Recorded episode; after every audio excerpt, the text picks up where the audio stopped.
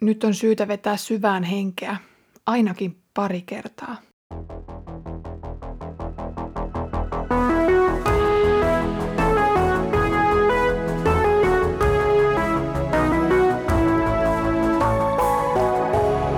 Kirjoitusten pauloissa. Tervetuloa mukaan Kirjoitusten pauloissa podcastiin. Olen Iida Halme Etelä-Saimaan kansanlähetyksestä ja luen kanssasi apostolien tekoja. Olemme tulleet tämän tuotantokauden viimeisiin jaksoihin ja, ja pian sitten Paavalin matka kohti Roomaa tulee päätökseensä. No edellinen jakso jäi jännittävään vaiheeseen. Paavali oli annettu sadanpäällikön vahdittavaksi ja valtaan. Häntä lähdettiin kuljettamaan kohti Roomaa, mikä oli toki väistämätön käänne tällä kutsumuspolulla. Jos Paavali oli ollut aiemmin kuin heittopussi roomalaisten käsissä, nyt on käynyt ilmeiseksi, että myös roomalaiset ovat joutuneet samaan osaan Herran käsissä. Jumala oli laittanut Paavalin heidän kuljetettavakseen. Heidän oli vietävä Paavali Roomaan ja nyt vaikutti, että intoa oli vähän liikaakin. Tämä härkäpäisyys meinasi koitua koko joukkion kuolemaksi, ellei Jumalan varjelus olisi ollut tämän erityislastin yllä. Luen nyt luvuista 27 ja 28 seuraavat matkan vaiheet. Tuli 14 yö ja me yhä ajelehdimme Adrian merellä. Keskiön aikaan merimiehistä alkoi tuntua, että lähestyttiin maata. He luotasivat ja totesivat syvyydeksi 20 syltä. Ja kun he vähän ajan perästä luotasivat uudelleen, syvyyttä oli enää 15 sylen verran. Merimiehet pelkäsivät meidän ajautuvan karikkoihin ja siksi he laskivat laivan perästä neljä ankkuria ja jäivät odottamaan päivän valkenemista. He yrittivät sitten lähteä salaa laivasta ja laskivat veneen vesille muka mennäkseen laskemaan keulasta ankkureita. Mutta Paavali sanoi sadan päällikölle ja sotamiehille. Jos nuo miehet eivät pysy laivassa, teidän on mahdotonta pelastua. Silloin sotilaat katkaisivat veneen köydet ja päästivät ne menemään. Vielä ennen päivän koittoa Paavali kehotti kaikkia syömään. Hän sanoi, jo 14 päivää te olette eläneet jännityksen vallassa, ettekä ole syöneet ruoan murenta. Siksi kehotan teitä nyt syömään jotakin. Se on välttämätöntä, jos mieli pelastua. Yksikään teistä ei menetä hius karvaakaan päästään. Tämän sanottuaan hän otti leivän ja kaikkien nähden kiitti Jumalaa, mursi leivän ja alkoi syödä. Toisetkin saivat tästä rohkeutta ja rupesivat ruokailemaan. Meitä oli laivassa kaikkiaan 276 henkeä.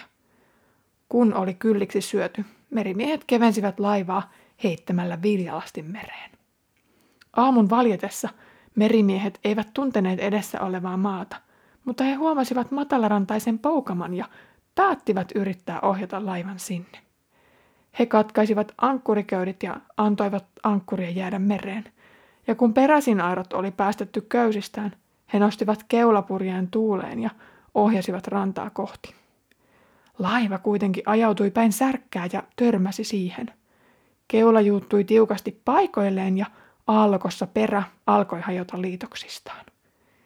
Sotamiehet aikoivat silloin tappaa vangit, ettei kukaan pääsisi uimalla pakoon.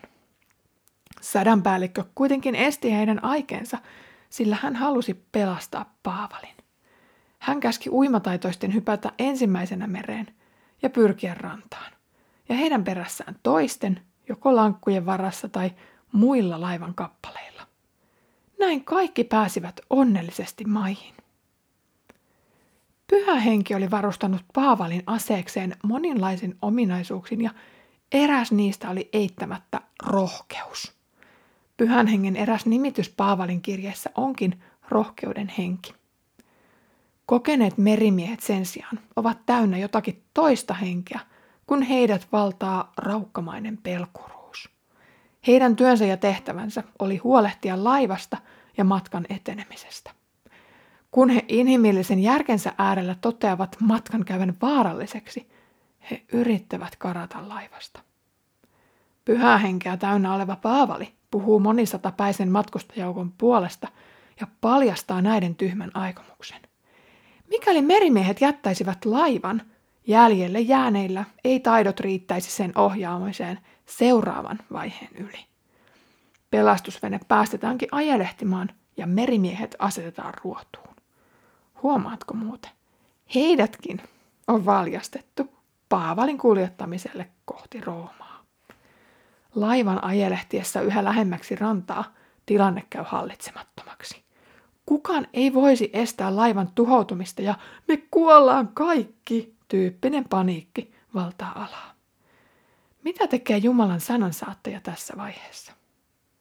Hän voisi ehkä vetäytyä rukoilemaan tai kenties paastoamaan seura- seurueensa pelastumisen puolesta.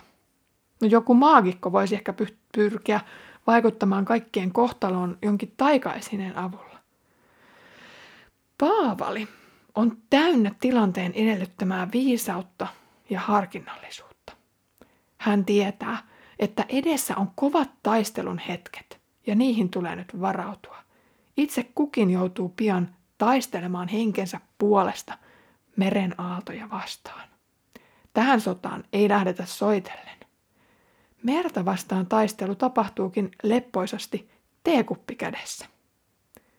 Myrsky teekupissa merkitsisi nyt kuvannollisesti kuolemaa, mutta rauhallinen aterioiminen ja sen myötä voimien kerääminen auttaa selviämään siitä, mikä on edessä. Paavali on täynnä yliluonnollista rauhaa, jota hän saa nyt välittää toisille. Jumala toimii näissä epätoivoisissa olosuhteissa. Hän käyttää lähettilästään. Sitähän se Jumalan valtakunta on. Iloa, rauhaa ja rakkautta. Levon hetken jälkeen koittaa taistelun aika. Kuoleman uhka on ilmeinen. Paitsi, että meri meinaa nielaista koko joukon, vankeja uhataan jo miekoilla. Sadanpäällikkö oli saanut avukseen joukon sotilaita, jotka näkevät tulevaisuudessa olevan potentiaalia vankien pakenemiselle. Jotta vangit eivät uisi karkuteille, heidät olisi parempi teloittaa välittömästi. No se ei kokonaiskertomuksen äärellä olisi missään tapauksessa oikea ratkaisu. Paavalin ei tullut kuolla keskellä välimerta, vaan Paavalin piti suuren käsikirjoittajan mukaan mennä nyt Roomaan. Sadan päällikkö, joka on valjastettu Paavalin ja evankeliumin palvelijaksi, estää sotilaidenkin tyhmän aikomuksen. Nyt laiva paiskautuu rantaan ja hajoaa liitoksistaan. Matkustajat joutuvat veden varaan ja ajelehtivat laivasta irronneiden lautojen ja muun varassa kohti tuntematonta saarta. Enkeli oli aiemmin luvannut, ettei tällä matkalla yksikään hukkuisi. Ehkä sen kautta haluttiin puhutella Paavalin matkaseuruetta myös iankaikkisuuden tähtäävän matkan tekemisestä. Eikö sinulle tämän tekstin äärellä mieleen, toteutuiko tuo enkelin lupaus? Jakeessa 44 kerrottiin, että kaikki pääsivät turvallisesti rannalle. Onneksi laiva oli melko lähellä rantaa eikä hajonnut liitoksistaan jossakin avomerellä. Ensin uimataitoiset pääsivät uimalla perille ja muut kelluivat sitten erinäisten perastusvälineiksi muuntuneiden kappaleiden varassa turvaan. En tiedä, voisiko tapausta verrata kasteen laivaan, joka kuljettaa ihmisen perille asti. Kun maanpäällinen elämä raukeaa, myös tulevaan tähtäävä kasteen armoliiton lupaus tavallaan käy turhaksi tai oikeastaan toteutuu. Ne lupauksen rippeet, jotka taivaan satamassa ovat vielä jäljellä, kantavat uimataidottomankin perille.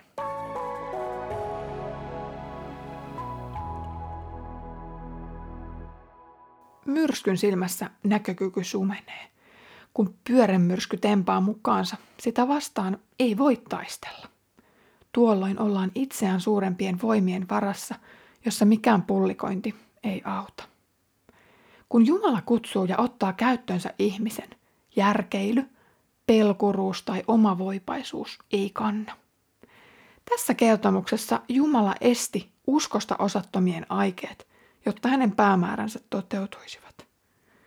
Laivuri merimiehenen luuli olevansa viemässä viljalastia Roomaan – mutta heidät oli otettu osaksi suurempaa tehtävää.